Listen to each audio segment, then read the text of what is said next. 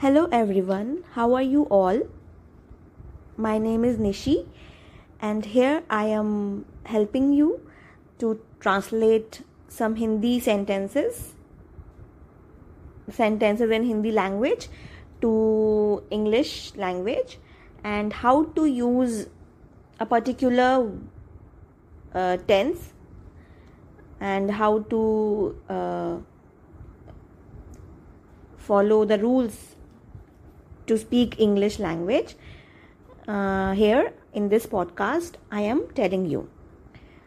तो आज का जो पॉडकास्ट है उसमें हम एक नया टेंस सीखने से पहले जो मैंने लास्ट पॉडकास्ट में कुछ वाक्य दिए थे उनका ट्रांसलेशन बताऊँगी और उसके बाद मैं शुरू करूँगी पास्ट परफेक्ट टेंस तो पहला वाक्य था सूरज उग रहा था सन वॉज़ राइजिंग अंकल खा रहे थे।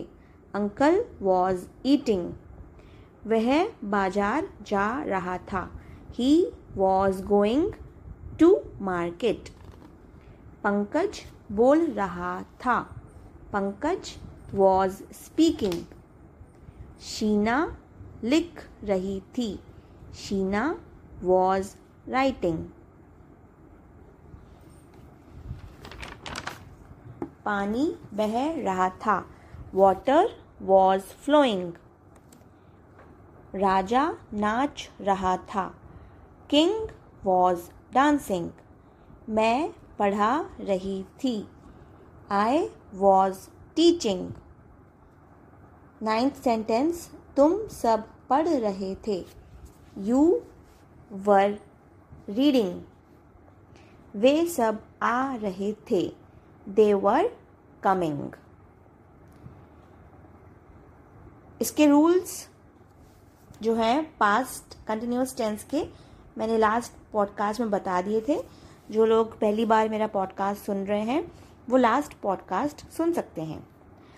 आज शुरू करना है नया टेंस जिसका नाम है past perfect tense past perfect tense को पहचानने के लिए हम वाक्य में ये देखते हैं कि लास्ट में, अंत में चुका था चुके हैं चुके थे, लगा है कि नहीं।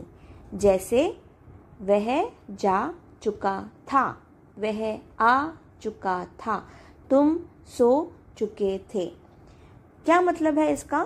कि कोई काम पास्ट में मतलब कल, परसों या उससे पहले पर्टिकुलर टाइम पीरियड में हो चुका था, यानी कि ख़त्म हो चुका था।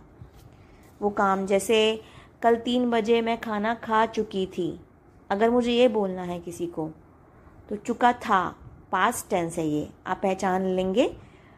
और कल दोपहर में मैं खाना खा चुकी थी yesterday at three p m I had taken my lunch तो इसमें, इसके रूल्स क्या हैं?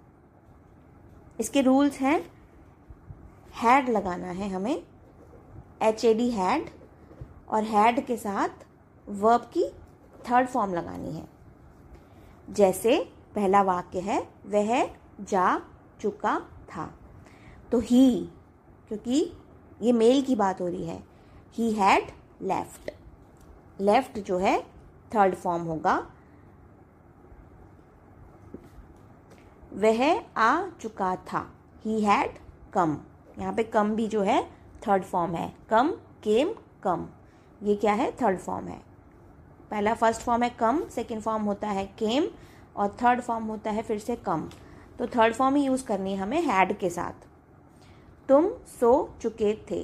यू हैड स्लैप्ड टीना गाना गा चुकी थी।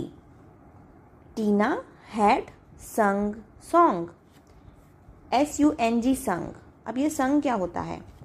Sing S I N G sing sing यानी गाना।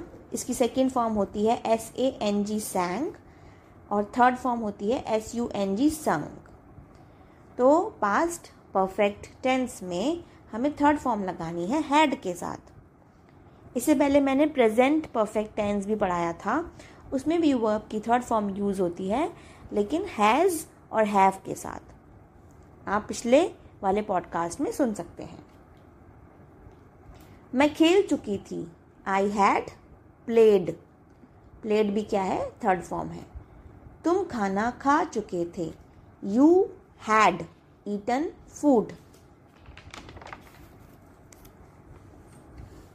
तो इजी है ये।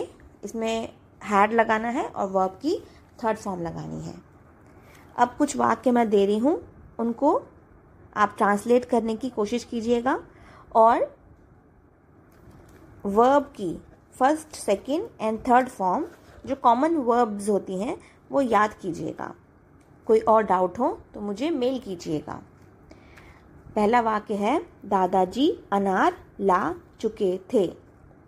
यहाँ पे अनार को इंग्लिश में बोलते हैं पॉमी ग्रेनेट और लाने को बोलते हैं ब्रिंग लेकिन इसकी थर्ड फॉर्म होगी brought bring brought brought B R O U G H T आप इसको हैड लगा के ब्रॉट लगा के सेंटेंस बना सकते हैं।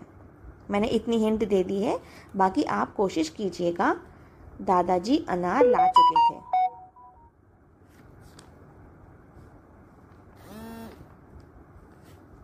दूसरा वाक्य है, मम्मी खाना बना चुकी थी।